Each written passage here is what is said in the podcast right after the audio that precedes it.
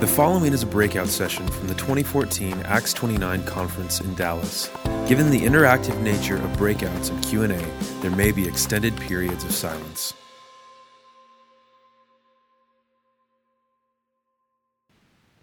You ready? You guys ready?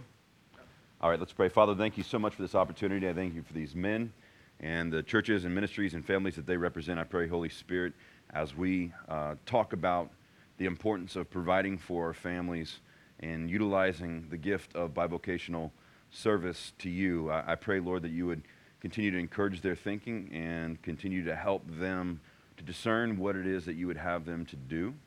I pray for Ben and myself, God, that you would use us to encourage these brothers. In Jesus' name we pray, amen. So my name is KCC. So I'm from the North Houston area, the Woodlands Magnolia area. Planted a church there a little over 4 years ago. I also own a publishing company called Lucid Books. You've seen that. We gave away 500 copies of Through the Eyes of C.H. Spurgeon in your swag bag. So as you go through all the sweet books you got early on, that is our company. And I've been around about 8 years now. And so I'll share a little bit about how that came to be in a few moments. I just wanted to talk about the case for bivocational ministry, because here's what I know for most guys is they want to do bivocational just as long as they need to in order to be able to plant their church and get in their church. Ben and I want to plead with you to consider the possibility of remaining bivocational to some extent, even beyond just the launch of your church. Now, I understand there's some objections to that. I understand some people are not wired to do that. I'm ADD, and so I say that's one of the ways that God has redeemed my ADD is to help me be productive in more than one arena and avenue. And I found it, for the young men that we work with, I've found it fruitful that I can understand what it is to work a job and to work hard. In 1 Timothy chapter 5, verse 8, right, it says, he who doesn't take care of his family is worse than an unbeliever.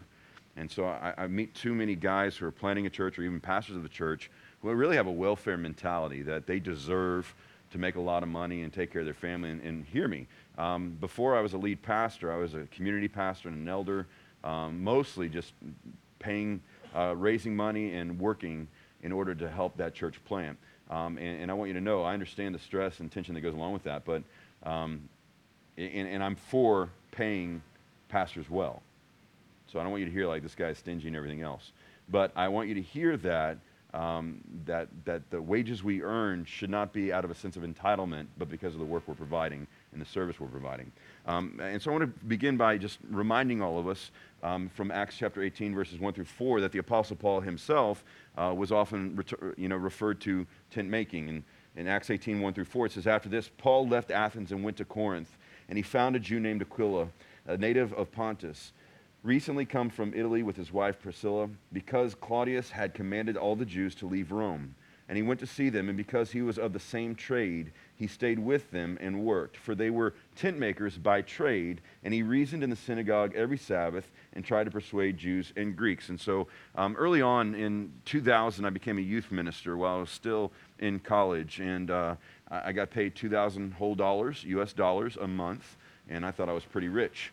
Until I took on a wife and then realized that, okay, that is not very much money. And so I worked there for about 2 years. I made it past the 18-month curve for youth pastors, right? I stayed there 2 years, and then I left to start a nonprofit corporation when I was 24 years old called KCC Outreach. I wanted to be like Billy Graham.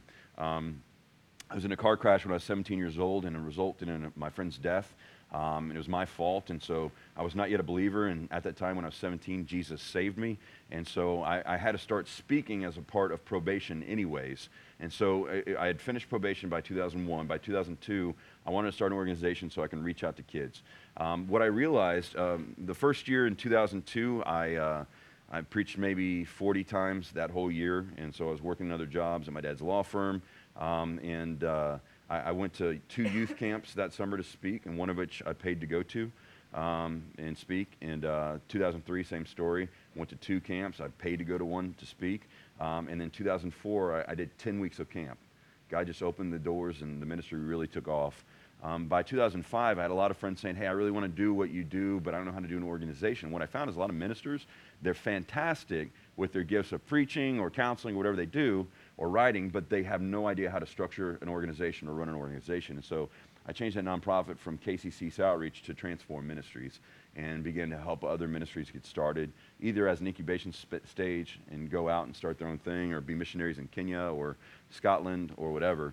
And so we began kind of expanding that. And so early on, from the beginning of my time in ministry, I've always kind of had a bivocational bent. It really became clear, though, when I moved to Brenham, Texas, and really felt called to go there with a good friend of mine. His name's Justin Hyde. The church there is Redeemer Brenham now. It was called Christ Church. And when we got there, we only had enough to pay Justin part-time, and he had other revenue streams, and so I had to come up with one. One was speaking. I was still traveling and speaking. But when I was there, I started a pressure washing company because it's an older town, and I drove around. I was like, man, there's a lot of dirt around here. And I heard guys talking about how they needed stuff sprayed, and I was like, I was in seminary. I was driving back to Houston to go to Southwestern at the Houston campus once a week. And so I was like, well, I'll buy a pressure washer. And so I borrowed my dad's electric pressure washer and started telling friends, I have a new pressure washing company called Brenham Pressure Washing. Very original. And so I started getting some things. Well, I don't know if you've ever used an electronic plug-in pressure washer. It has a stream like that big. And so, you know, you're like 18 hours into a driveway, and you're like, okay, this I'm making like $1.50 an hour. So I took you know, $300 or $400 or $600 and went and bought a really nice John Deere. And so I started doing that, running bids. I had no idea how to bid out a pressure washing gig, and so I just started Googling and buying books, and we started ended up having a pretty lucrative little pressure washing business on the side. And so when that started wearing out, I started using technology, helping build websites on a platform. My wife still to this day remains that that people in Brenham believe that I created and invented the internet. They won't hear anything about Al Gore, right? They because I started helping them build new websites because they would have these really awful websites. And so I would just find ways to provide for my family that allowed me to do what I was called to do. And I'm going to be honest with you, there's times that's stressful when you're doing an entrepreneurial thing while you're trying to do that. And so I had my book publishing company at the time. I was traveling and speaking some. I was building websites, and I was helping people with pressure washing and pastoring. Okay, that's too much. Okay, but one thing I've learned over the last few years is, you know, when I planted our church in the Woodlands Magnolia area in 2011, we moved there in 2010. I raised a decent amount of money, but it wasn't enough on its own to take care of my family, and so I still traveled and spoke, and I would do book publishing. And so the irony is this, I'm dyslexic, okay? I've relearned how to read when I'm in 2002. I'm a pastor and a publisher, okay? So the irony is thick. I get that. It's not lost on me, you know. And so if you're some like English, master's in English, and you're super snooty about grammar, then I'm just going to frustrate you. And then we'll talk about publishing your book. It'll be fine, okay? So, what we did, you know, with the publishing company, let me tell you how this came to be. I was traveling and speaking. I hadn't moved to Brenham yet, and I met with one of my mentors, and he said, Casey, you just had a little girl. It was our first child in 2006, and he says, so how's that going? I'm like, it's okay. My wife's no longer teaching, and I need to take care of my family. And he said, well, let me tell you about something I'm doing. And so he told me about his idea. He had this idea for a book publishing company. He had self-published with another company, got really frustrated, and so my friend's a high-capacity leader, so he was like, you know what, I'm just going to make my own. And so he created this concept and idea for a book publishing company, but then he got a promotion at work that made him number 4 in a huge hospital chain, like over the whole thing in Houston. And so he's sitting down, he's telling me about his publishing idea, and I was like, why is this guy telling me this? I'm dyslexic, you know, if books don't have lots of pictures in it, or I'm not being forced to read it, why do I want to read it, right? And I know I'm a pastor, and I'm reformed, and I'm supposed to like sleep with books under my pillow. I just don't.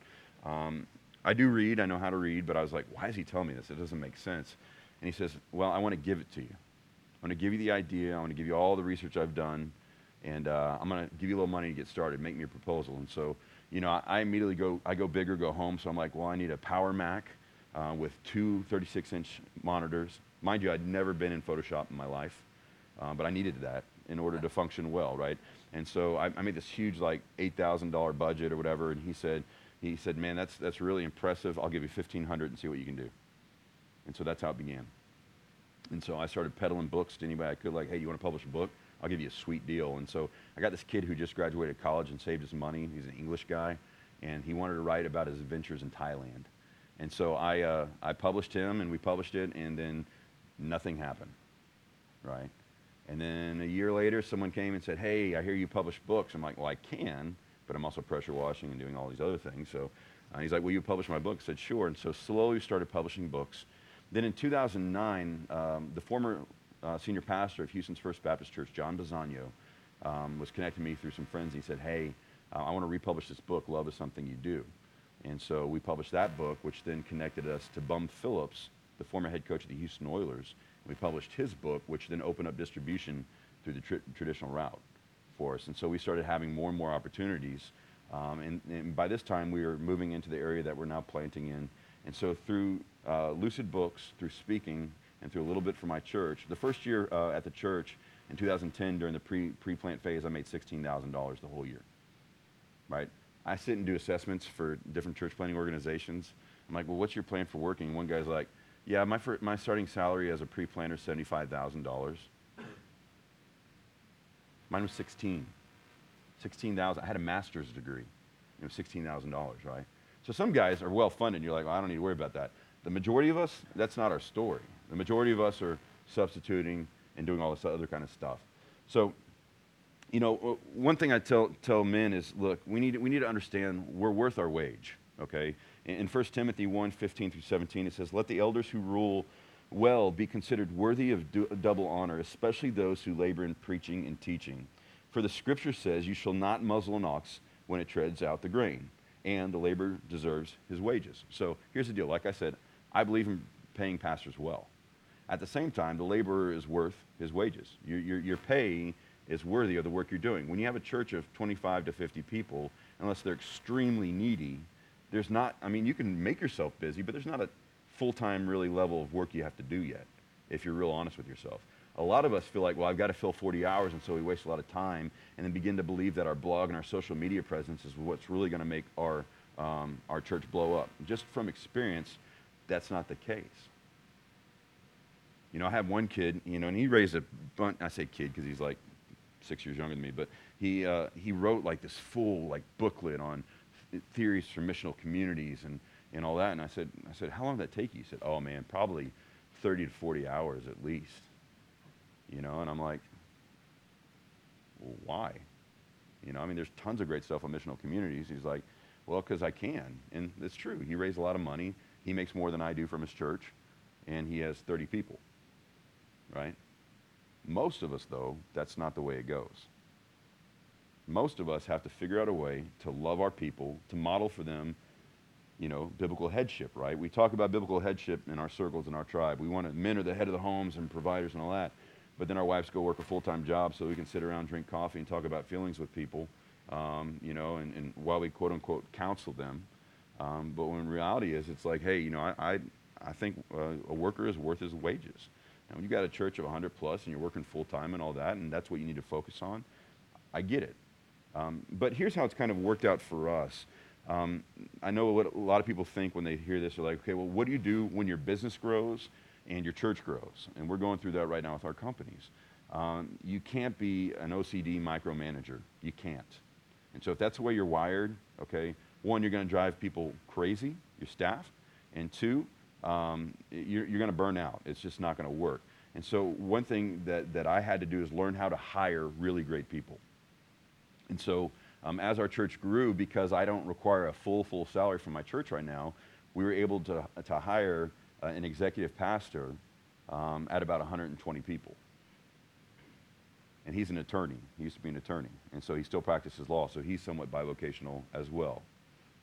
And then we were able to hire another guy when we got to about 200, a family and community pastor to oversee community groups and our children's ministry, youth ministry, and college stuff.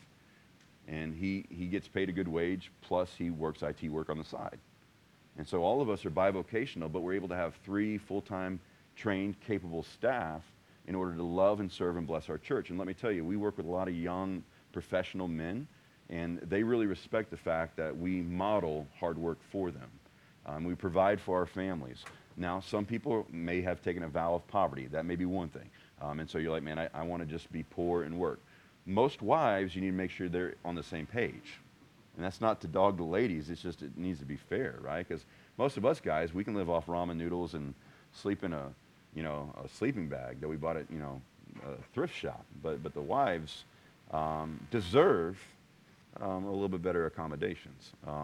You know, and I'm not against wives working if they're able and they have something and they're able to love their family and serve their family.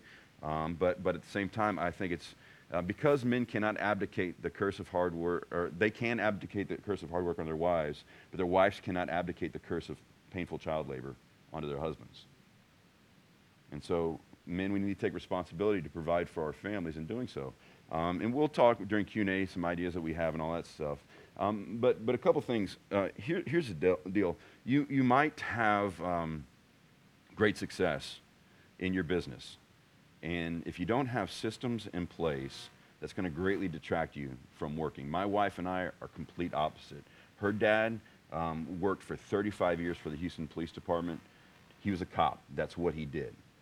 Then she married ADD me, who was like, that's a great idea. She's a great balance for me, but she also understands that, hey, his sweet spot is doing one or two things at a time, and I'm able to focus on my church and give it the love and care that it needs, and also focus on the team I've been putting in place for our publishing company. And so learning to love systems is key. There's a book called Systems Busters, and we'll give you kind of a resource list that we have. I recommend this to business owners and to business owners, Systems Busters. And there's another one called Work the System. And basically that's just, how do we do what we do? How do we run this company? How do we maintain that our work is getting done? And systems are key. Here's how we do what we do. And so I hired a project manager for my publishing company, and she is just meticulous on systems, right? And she's just cut and dry. I mean, the first 2 years I thought she was just mad at me, my existence, because I was just not organized. But it turns out that she really likes me and cares for me, but she just gets the job done, right? And so we quickly realized, okay, she's great at systems, getting the job done. She probably wouldn't be our first line of customer service, because we don't want our authors to feel like they're hated by us. Some of them might be, but most of them are not. And so we create systems. And so I've told her, everything you do, I want you to write out in a system. I want you to write it so well that a 5-year-old can replicate what you're doing. And we've done that in our church as well. I mean, those of you who are pastors, you ever walked in and be like, I'm gonna blow something up because this is out of place, or it's not right, or this person keeps dropping the ball. And I was coaching a guy yesterday, and I said, hey, have you written down what you expect of this person at your church? He's like, no. I said, well, write it down and let your system be the jerk for you, right? Because you have to be smart about being a pastor. You're working with people, and a lot of times volunteers. And so they're helping you out and they're working for you. Systems are important, but systems are crucial if you're going to be a bivocational pastor. You have to have systems and structures in your life. So System Busters is one book. The other one is Work the System. And again, we'll have, Ben has created a slide for the end to show kind of those things. No, but did you put my website on there? Okay. KCCs.com, and under the resource sections, I have a lot of books for business. Systems are key, because that's how you kind of maintain that focus, you know. And I love, like, Life Hacker. They have a book, Life Hacker version 2 or 2.0 or whatever, and it helped me a lot with email, how to process email, plugins for email.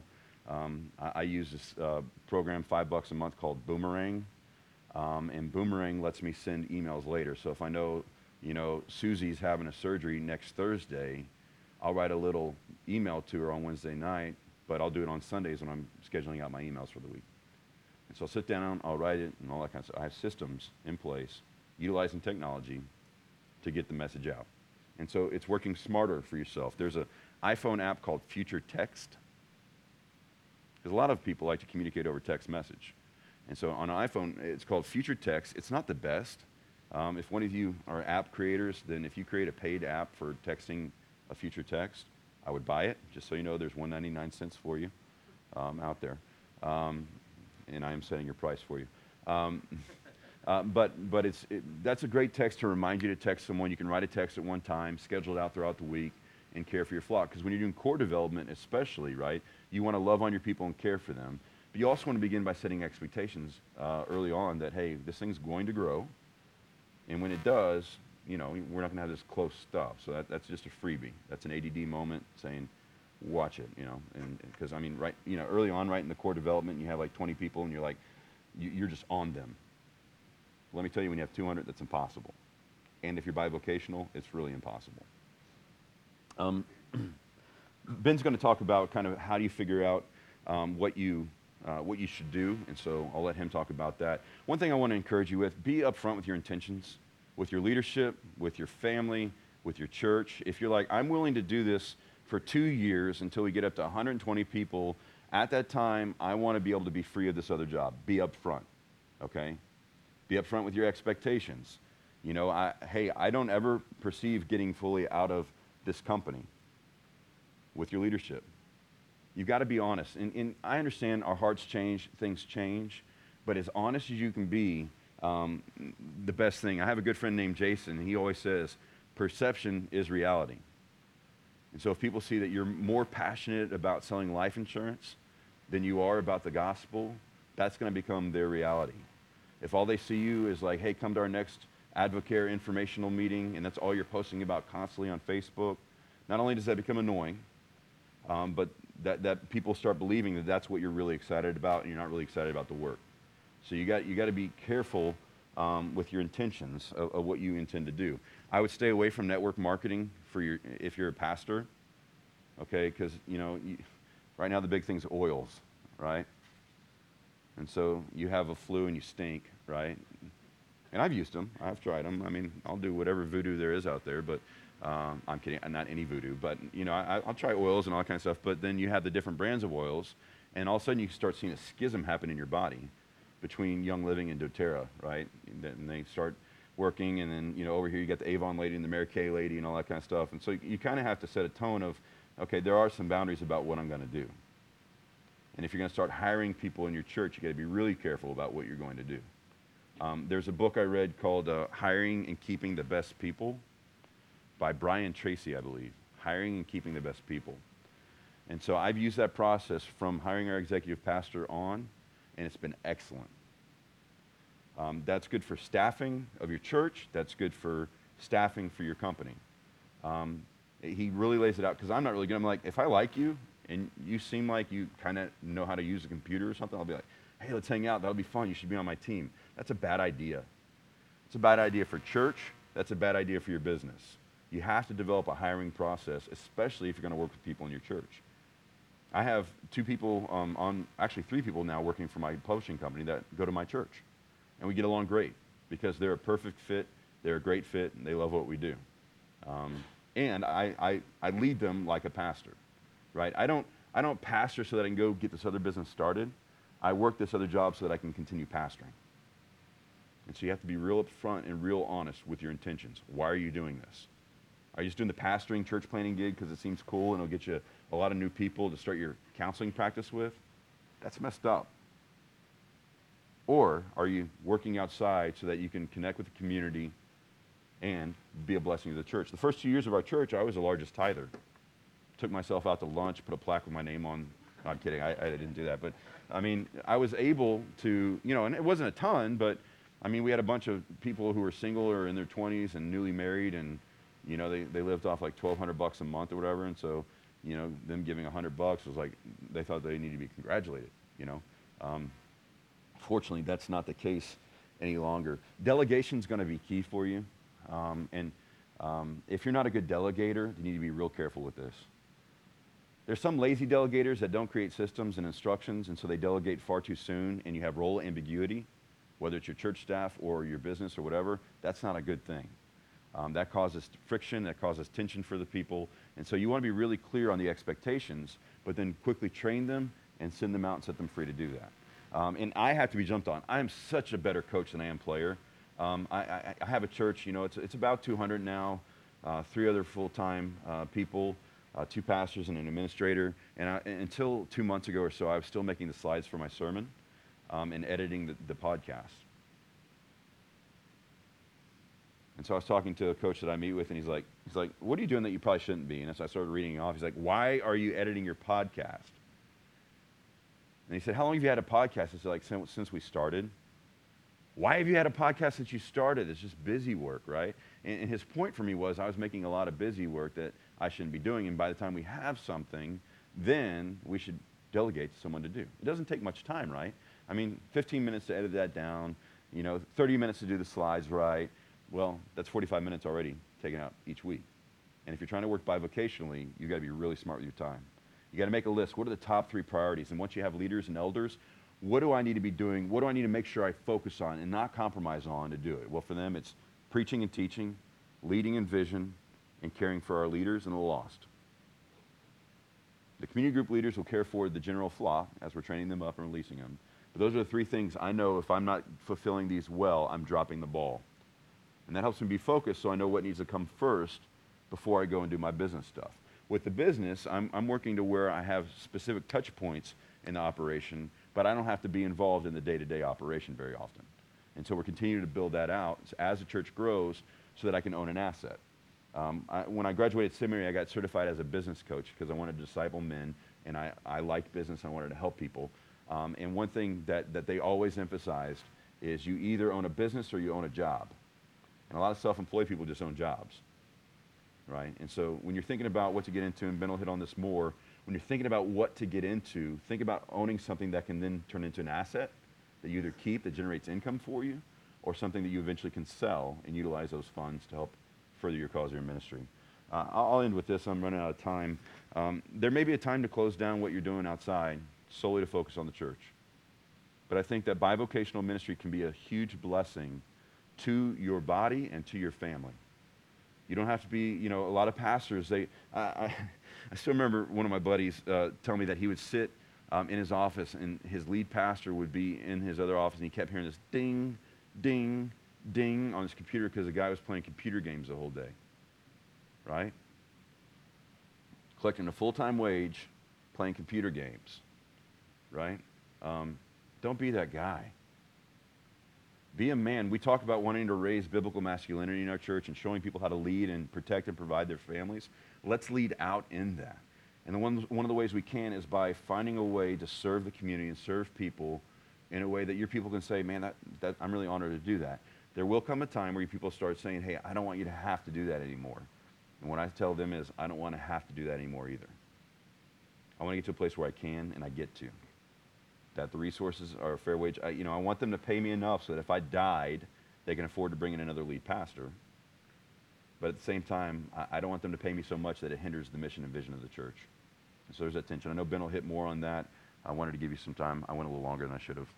So you take as much time as you want. Sorry. I was like, I was supposed to go to 9:30. No. So, that's all right. We'll just keep you in here through Chandler's session. Is that all right with everyone? Yeah, so here's what I like about how they've structured this is that Casey and I have had very different experiences with this. Some of you resonate with him. He's done 6,000 different things and started them all. And my experience in being a bivocational pastor has been different. I've done one thing outside of the church, and I didn't start it. I work for a university in Fort Worth. I teach communications at TCU.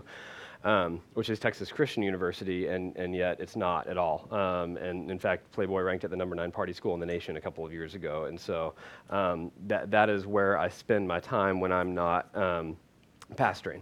Our church is 300, 350, somewhere in there now.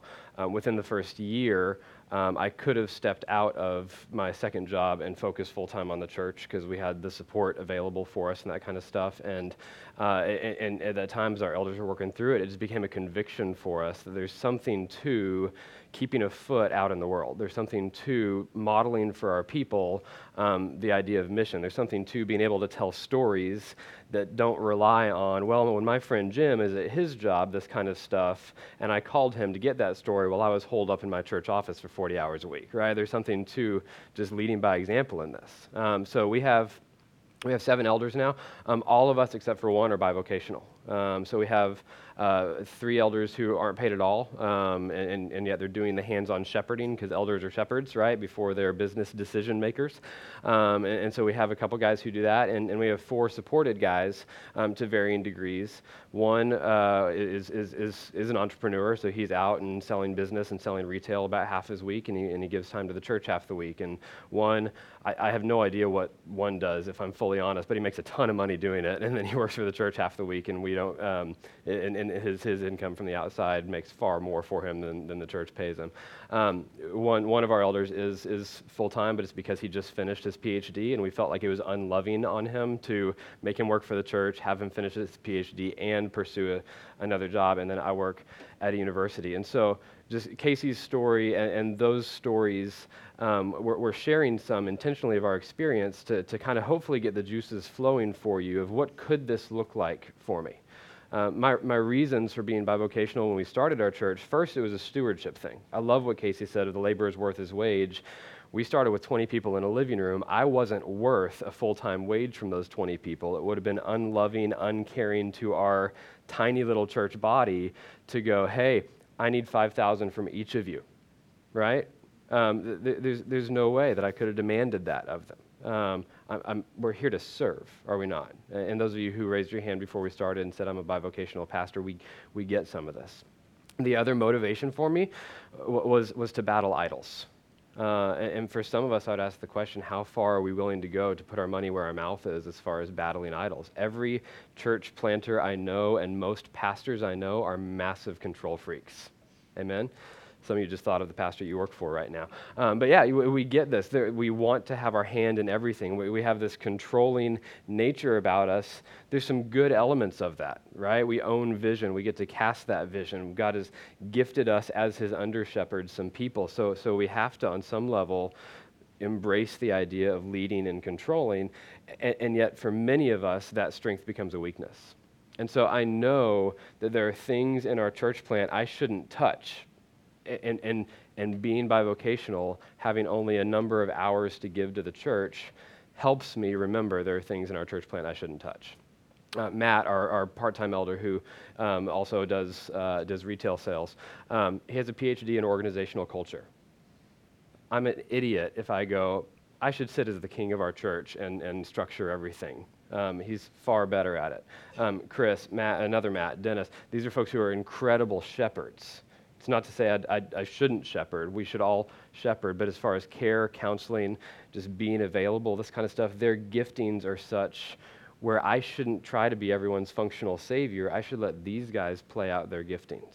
This makes sense? And so bivocationality, I like that word. It's not real, but I like it. Bivocationality helps me battle idols.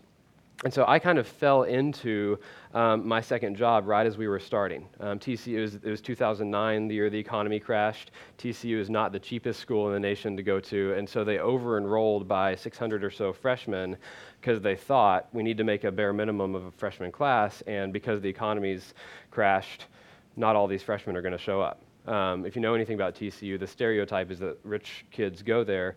Turns out the stereotype's true. All 600 of those showed up, and so they were scrambling across the board to add freshman-level classes. I'd been in ministry. I'd done some speaking stuff for the last decade or so, and a lady in the dean's office at the communications school called me, said, I know you're starting a church, which I assume means you have a lot of free time and need money. We have positions for freshman-level speech teachers. Are you interested? And I said, yes, absolutely, right? And so I started and I taught a couple semesters. It was a one-semester commitment. And then that semester commitment's been renewed for the last 11 semesters now. And I've always taught one to three classes. And so my experience was seeing it as a way to support myself and my family, to Casey's point, seeing it as a way to have to do a little bit less outside fundraising, which anyone who's fundraised, unless you're a freak, will tell you if you can do less of it, praise God for it, right?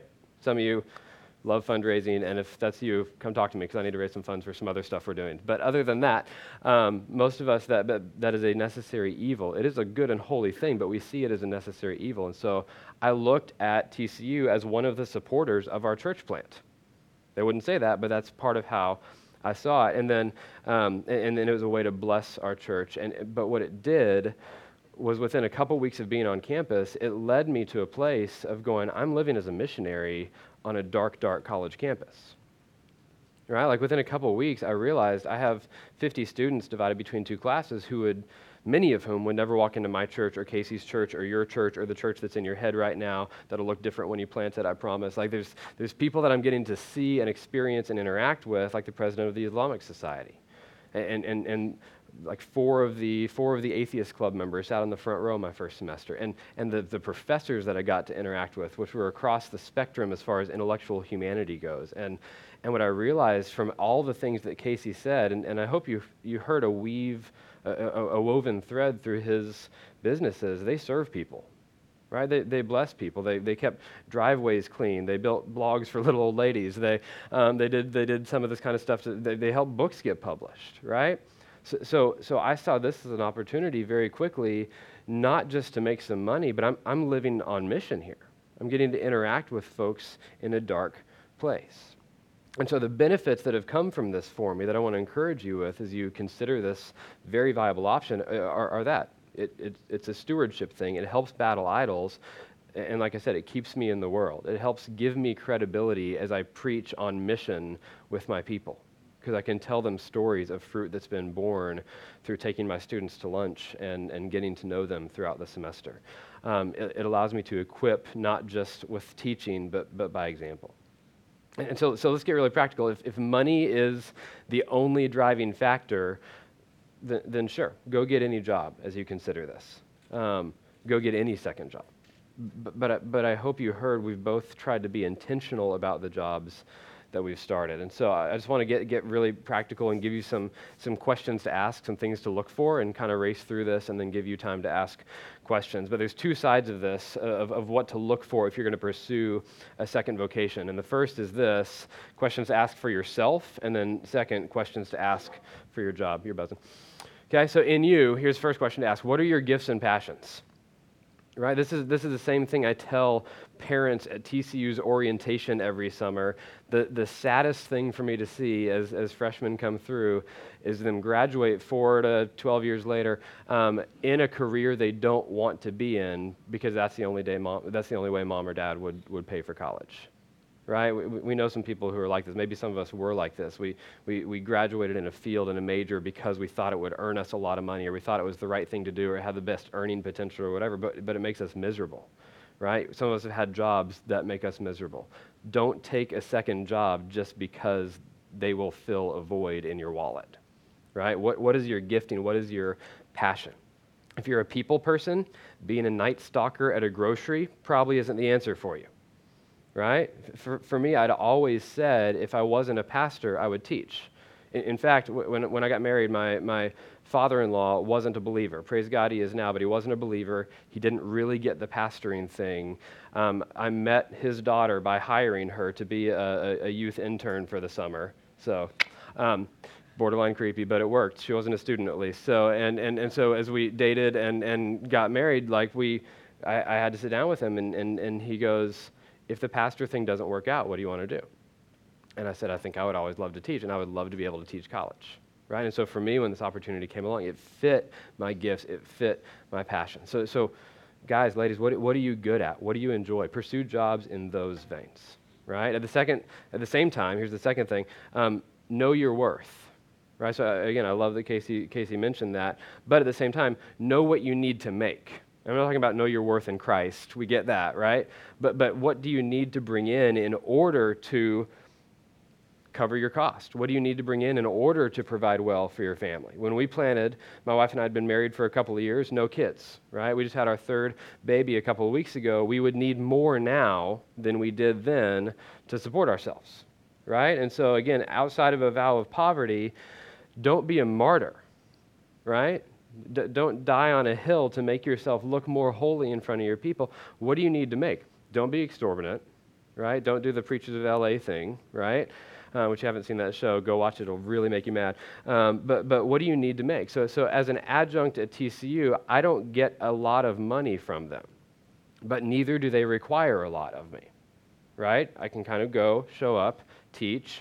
I go out of my way to get to know my students, but as long as I have office hours and as long as I grade papers and that kind of stuff, there's not a lot else required. And so, if I can say it like this, the cost-time ratio, not cost-benefit ratio, but the income-time ratio works for me, okay? If you're a good leader of your family, know what you need to provide for your family. So if you need to make $50,000, just to throw out a random number, and if the church can pay you $30,000, making $325 at Sonic's probably not going to cut it for you, right, with the number of hours that you have left to give. Plus, you have to wear roller skates, and that's weird, right? So doing this kind of thing, don't settle for $16,000 if you need $20,000. Don't look for the minimum wage job just to say you're bivocational. Make sure the hours to income ratio plays. Okay, third thing, be a blessing, right? If you're going to work somewhere, be the hardest worker. Limit your hours. Again, know what you can give, but in those hours, be the hardest worker. Work as if you're working for God, not unto man. Be the biggest blessing to the boss that hires you. Be the biggest blessing to the employees that God's given you, right? If all work is to the Lord, that isn't just preaching and pastoring and this kind of stuff. Otherwise, everyone else who does any other profession cannot work unto the Lord. So let's look at both of our professions as ways to glorify God and serve people and bless people, right? It's not just a way to make ends meet. Right? It's a way to bless and serve and go out of your way in the world that God has put us in. And then the fourth thing to look for is know what you can manage. All right? So Casey can keep 100 plates spinning, apparently. I do well if I've got a couple things at a time. I do better at that than if I have just one thing, right? But the more stuff that goes on in your church as it grows, there's going to be more plates spinning under the umbrella of pastoring. There's going to be more things to do, and so what is your capacity? I don't think I could have gone and started a publishing company and given time and energy and thought and that kind of stuff to that, right? I can give enough thought to develop out lesson plans and then have them kind of in I tweak them every semester some, but they're kind of plug and play, right? Developed and out once, and then go teach and build relationship with students. I have the capacity for that. So what is your capacity? What is your unique gifting? What is your unique makeup? Again, if you're doing 30 hours to the church, let's be honest, most American work weeks are 50 hours, right? And so that's what we consider full-time work at our church. And so I'm about 35 hours at the church and about 15 hours outside of the church, right? Maybe that's workaholism. I'll accept that if you want to accuse me of idolatry, but just looking at the world around us and trying to be an example to our people, they're working at least 50 hours, right? And so if you're given 30 hours to the church, then don't work more than about 20 hours outside of it. Otherwise, you do slip into that definite workaholism, and that can become an idol for you, and that can become something that your church and other elders and other pastors should rebuke you for. Work is hard. Right? That's part of the curse. No matter what job you have, it's going to be stressful. That's true of outside jobs. That's certainly true of wherever you're at in ministry. Amen? And so know your limits. Revisit your limits. Throughout my 11 semesters at TCU, I've taught one class a semester at times. I've taught three classes a semester at times. Some of that depended on what was going on at the church, what was going on in my family. And so revisiting these things and asking others to speak into them can be a helpful recommendation for you. Okay, so those are the four things to ask as you're considering this for yourself. What are your gifts and passions? What do you need to make? How can I be a blessing? And then how much time can I manage? What's my capacity? A couple things to look for in the jobs that you might pursue, also four of them, okay? And some of these will contradict themselves, so just know that. First, find a job that meets a need, okay? I've already mentioned this a couple times, so I'm not going to dwell here anymore, except to say that men and women, we reflect the fruit of the gospel when we restore brokenness, right? We build relationships with folks who are otherwise going to hell when we interact with them. As we serve others, we reflect Jesus who came not to be served, but to serve. So would you be willing to take a job that demands you go into darkness? Right? I know a guy who was a pastor and a bartender. A lot of folks found that odd. I thought it was awesome. Plus he gave me cheap beer, so even more awesome, right? Would you be willing to walk onto a university campus? I'll be honest, the folks who are my quote-unquote peers that I teach with are massively intimidating to me. And so there's times when I'd rather not go engage in some sort of communication theory conversation with them because I know that they've spent years studying this and gotten a PhD, and I just happened to get hired kind of as a fluke because the economy was bad, right? So we get into a debate. I know they're going to win, but there's darkness there, right? Not in like the overt drug, sex, booze darkness, but in the fact that we work and live in a dark world, and intellectualism, if you don't know it, is a very dark place. Right? Would you be willing to pursue a job that makes you go into darkness, to go serve and find broken and hurting people? Okay, second thing, find a job that's flexible. Ministry is a weird schedule, yeah? There's never a clock in, clock out kind of thing, right? You can't plan when someone's dog gets hit and they need you, even though they shouldn't, but they do. They call you because they need you because they love their dog and you're like a kid to them, right? So you can't plan when that happens, right? The more flexible the job, the easier it is to work around. So maybe it's shift work where you know a couple weeks in advance, here's my schedule and the rest of the time I'm open, right? Maybe it's not shift work. Maybe it's a mobile office, which is happening more and more, and especially with startups or especially with businesses that are trying to save costs, right? Maybe it's just having a job with flexible hours where you're paid less to work a certain amount and more to get a job done, right? And so you can get a job done on different time schedule. Right? If you're over people, I'll just reiterate what Casey said, make sure you know how to delegate well, right? If you're under people, if you have a boss that you're working for, clarify those expectations from the beginning. You know, you hired me for 20, it needs to stay at 20, right? Not easy conversations, but it'll save way more frustration at the end to have those conversations up front to clarify those expectations, even if they're awkward, than to wait a year and then have the expectation talk, right? When not only is it still awkward, now it's awkward and you're mutually pissed off at each other, right? So clarify those expectations. Third thing, find a job that's relational. Okay, these are where some of these might contradict themselves, right? Because the shift work thing may be a night stalker at a store, right? And it's a way to serve and it's a way to bless, but it may not be all that relational. Right? So as you're looking at jobs, look for things that fit these. The more of them that fit, the better. But at least ask some of these questions. At least find jobs that fit some of these categories. One of our elders who just stepped down for some health reasons was a physical therapist. And so he spent all day literally in a curtained off room one-on-one with people, causing them pain as they were healed. Right? And he's dealing with broken bodies and has for the last 40 years of his life, right? And so he had so many opportunities as he was in these PT curtained off, physical therapy curtained off rooms to not only talk about broken bodies, but to talk about broken souls, right? And it's because he saw himself as a minister and a missionary and an elder and a physical therapist, right? That he used his job, he used his role for the sake of ministry. He's a relational guy, right? Two of our elders are named Matt. One is in sales and one does the retail kind of stuff. They both travel a ton, and so they've seen business trips be the best place, right, to have gospel conversations with folks. If we're in an office environment, that kind of stuff, most of us don't have the luxury of just walking cubicle to cubicle all day long and going, hey, how can I pray for you, right? If you're in an office, you have a role to play, a job to do, and if you don't do it, someone will, right?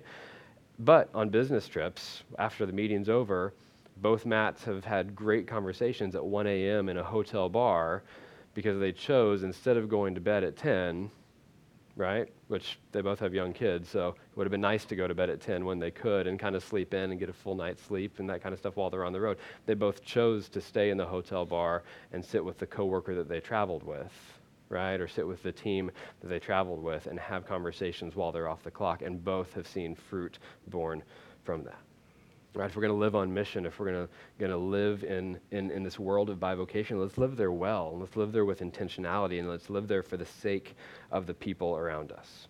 Okay? So my encouragement is find a job that would allow you to do ministry outside the church walls, just like you call everyone else in your church to do, right? And the last thing, find a job where you can replace yourself. Okay, so again, if you start something, make sure you can scale it and give it away. You may not be bivocational forever, right? Just don't leave your bosses hanging. And don't leave your employees hanging. Don't leave your organizations in a lurch, right? If you start something again, make sure you can scale it. You can give it away. Casey said that, and he can speak more to that than I can. If you work somewhere, make sure that you can be replaced. Right? Make sure that the thing you start, the position you're in, won't die when you leave. Unless maybe it needs to. But a lot of times if you're serving a role, if you're doing good work, then you need to find a way to replace yourself. Okay, and let me close in a similar way to what Casey did. We believe in this. And we believe it's not just a necessity. Too many pastors' conferences have a session on bivocational work, bivocationality, and the entire session is, let me give you 5 ways to get out of it as quickly as you possibly can, We believe it's a blessing. We believe it feeds many things that are lacking in our churches.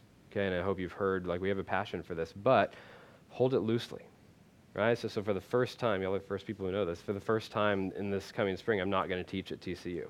And if I'm honest, I feel a sense of shame because I have raised this flag of being bivocational for the last 6 years. Okay, like I said, we just had our third kid. We're about to start a church planner residency, and so in processing it with our elders, we go, man, for the first time in 12 semesters, it might be good just to step out of it for a season. Make sure you're not going to kill yourself with these new things that have landed on your plate, and I'll likely go back in the spring, right? But hold it loosely. Again, reevaluate it as you go, right? Paul was likely bivocational in some seasons, but we also know that he raised support. Right? And it's very likely that he was a full-time supported missionary in some seasons. So who knows you well who can help you discern these things? Who knows you well to know your church isn't worth 40, 50 hours of work? Who knows you well to go, no, you need to give 40 or 50 hours of work to the church? What's your wife think? What's your community think? As your church grows, are you giving too many hours there? Right? So Casey has on this topic said, like, know when to hold them, know when to fold them. Right, which is a poker reference for you Baptists. But the bottom line is bivocational work is not the gospel, right? It's not a hill to die on. Jesus is the gospel, and Jesus is the hill to die on, and the church is the bride of Jesus, and it needs your first attention if you're going to call yourself a pastor. But with the right view of it and with the right balance of it, it can be a great, great benefit to you, and a great, great benefit to your church, and a great, great benefit to your family, and a great, great benefit to the Great Commission as God has sent you into the world around you. And so I'm glad, and I know Casey's glad that you're considering it. So that's our piece. We got 10 minutes or so. What questions, what thoughts do you have? Yes, sir. So are all your elders that are bivocational paid by the church? No, we have 4 elders that are paid on some level by the church, and then 3 that are not.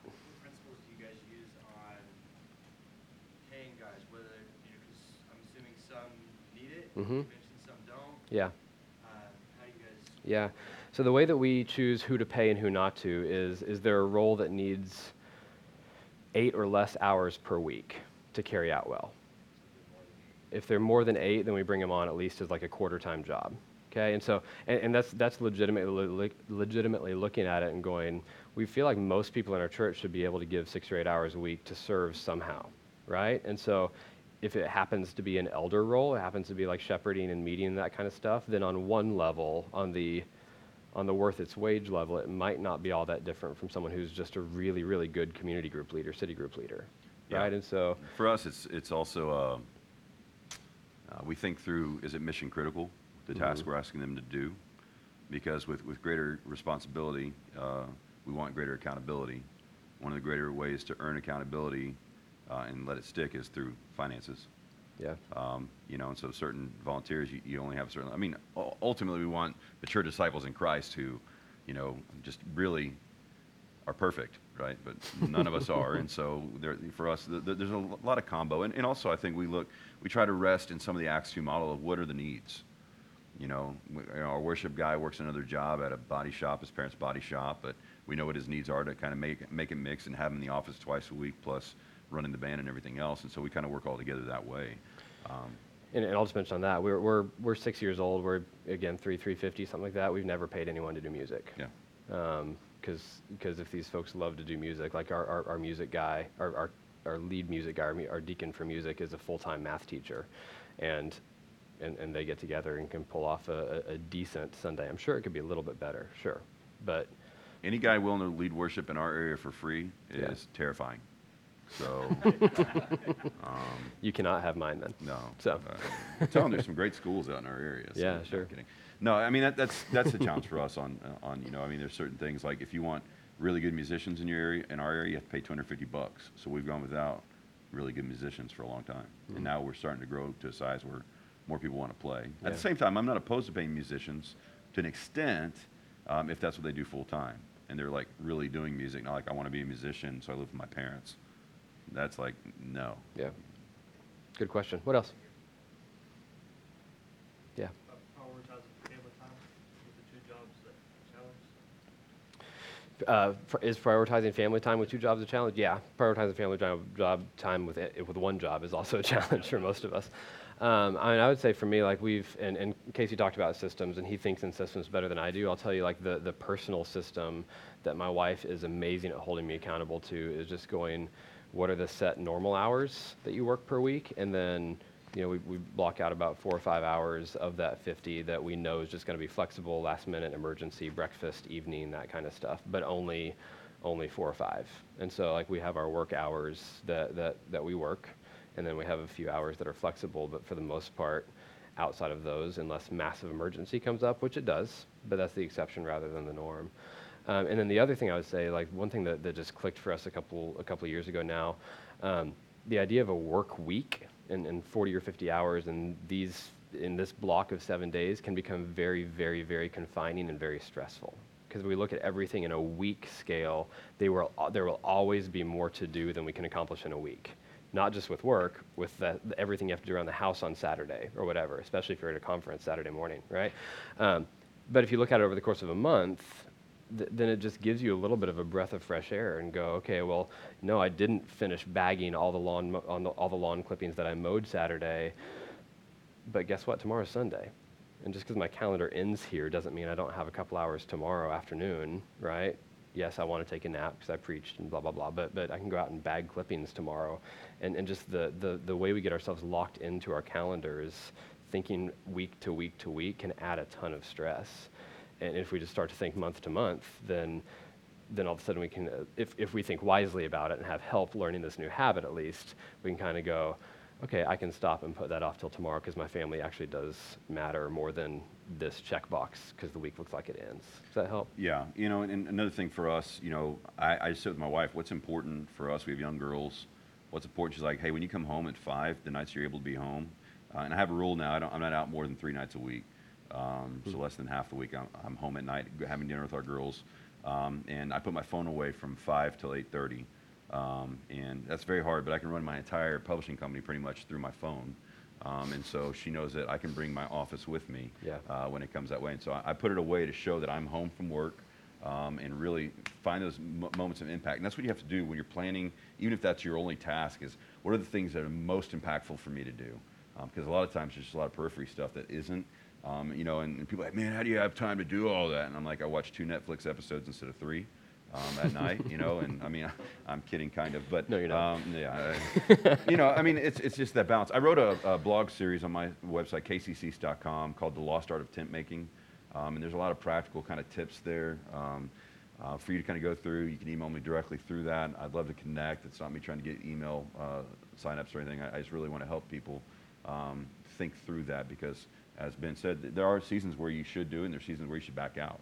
Mm-hmm. If I go on sabbatical, I need to make sure that my teams are ready to understand their jobs while I'm gone for several months. So there's a lot of things like that you have to think about as a pastor that's unique to just owning a business. Yeah. What else? Yeah. Do you find any difficulty in finding kind of planning the benefits? So like, if you're working 2 part-time jobs, you're not probably not going to get health benefits. Mm-hmm. You can still, like, your church can still provide benefits, and you make that part of the salary package. I know, like, with Acts 29, they have a deal with Guidestone.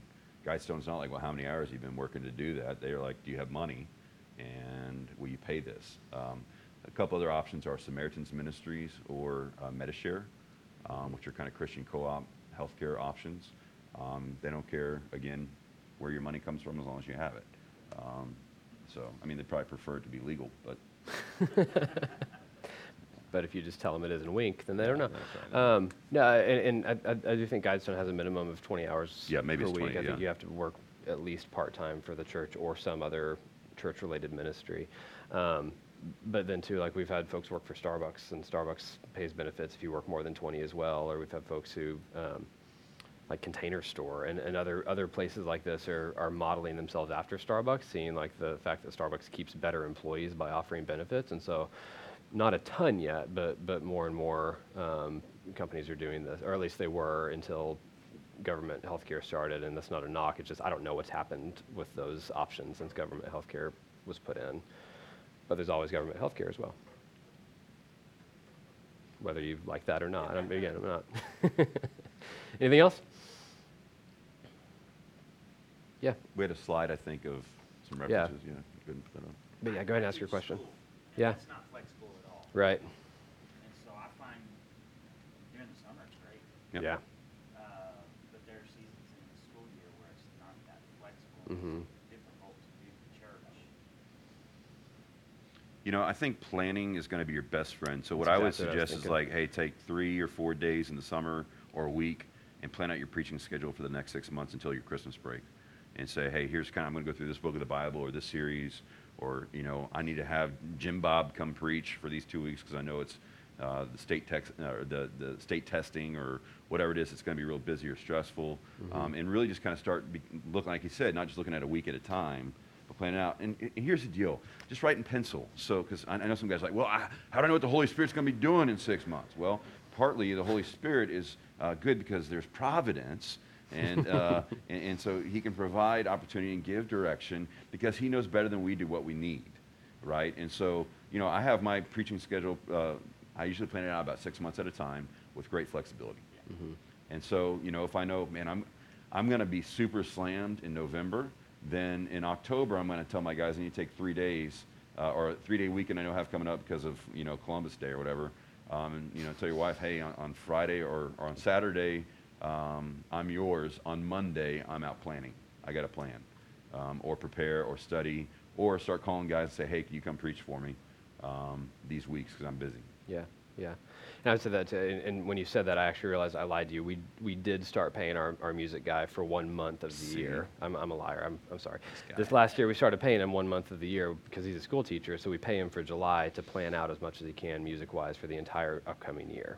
And again, it's a little bit creative. It's a little bit different. It's not paying him, you know, a regular salary, but during the time he has, we pay him full-time for a month, and he knocks out a ton of that other stuff. Trusting other leaders, again, this is where I'm not going to project this on you, but I would answer for myself. That's part of where the idolatry was, is me feeling like I was the only one who could go into shepherding situations or hospital visits or emergencies or even planning out some of this kind of stuff, and using that as an opportunity to go, how well am I doing at equipping the saints to do the work of ministry so that when I'm at school from 7 to 4 or whatever, if something's going on, yeah, I may be getting a text or two about it, but I know who I can send in my stead during their lunch hour, that kind of stuff. So who around you is joining you locked arm as a comrade in ministry, as an encouragement, and honestly, I would pray that for you if you don't feel like you have that yet.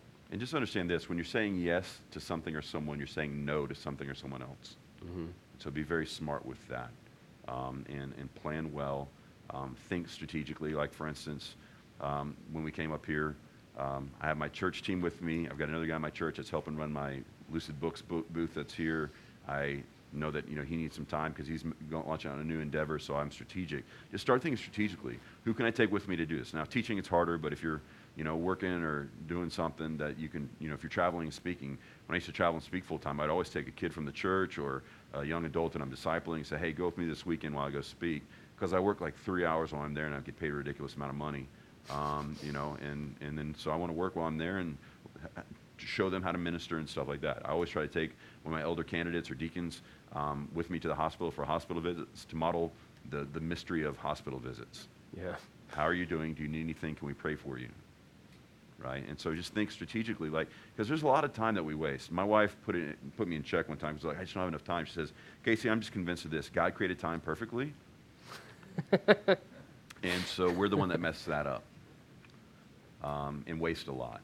And she's a wise woman. Mm-hmm. And I'm still not perfect at it. I'm a better coach than player. It is possible. And just know that, you know, our email addresses are right there. I've got some business cards. So if you need have any questions for us along the way, we're happy to help. What add the systems books that you mentioned earlier? Yeah, System Busters. And Work the System. Work the System has a lot of anecdotes, like this guy, I'm so stressed out, now I work 4 hours a week or whatever, and it's fine. But you can like fluff through a lot of that stuff and go directly to like when he starts unpacking, it's super helpful. Yeah. I'll just mention these. BIVO is by Hugh Halter. It's specifically on bivocational ministry. Tent making is more global missions focused, but the principles carry, at least many of the principles can carry into American church planting as well. Every Good Endeavor, if you haven't heard of it, is just seeing work as a blessing, as a ministry, as a gospel-empowered reality. 4-hour work week will help with some systems and thinking through time. Field Guide for Everyday Mission, I think it's the best book up here for the record. But great author. It's yeah, Bob, he's a great author. It's part of why we wrote this is to ask the question: how can we see our jobs as part of the mission field God sent us to, and not just? Is your book at the Moody table still? I think so. Yeah. Yeah. Ben's book is great. It's at the Moody table. Oh, thanks. $100 Startup is about entrepreneurship. What's Best Next is a guy who was in John Piper's church for a while, who kind of took John Piper's You should read it.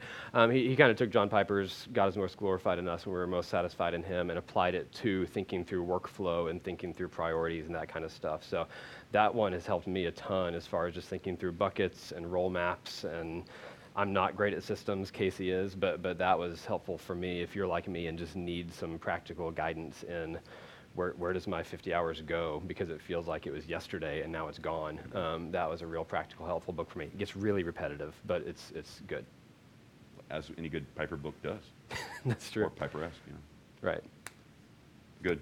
I feel like we just probably somewhere, someone just locked a missile on us for saying something bad against Piper. No, I love John Piper. I do too. Did you hear that? Whoever's listening. We love John. Yeah, we love John. So, all right, hey, let me pray for us. If you want to stick around and ask more questions, awesome. If not, go hear Matt. So, Father God, thank you for the men and women in this room. Thank you for the callings that you've placed on each of our lives. Thank you that you've sent us into mission and ministry, whether we're a church planter, whether we are considering these things, whether we're pastoring, whether we are burnt out and tired, whether we have no official role to play at our church and are in the world working, Lord, you've put the same call to mission and ministry on every one of your children, and so we thank you for it. God, I thank you for the ability to balance things. I thank you that as Stephanie Cease has told her husband, you made time perfectly, and for all the time we botch it, Lord, you redeem these things. And so guide us and lead us, and most of all, Lord, before we consider our role as a pastor, before we consider our role in whatever job we take, remind us that we are first and foremost sons and daughters of you, and we've been adopted, and you will provide for us, and you have provided for us, and you can cause us to rest, and you're a better place to put our trust and to cast our worries and anxieties, and whether that's mission or money or time or whatever else, you are the God over all these things. So thank you for being that, and remind us of those truths when we doubt them. Be glorified in all of our jobs. It's in your Son's name. Amen. Thank you, guys.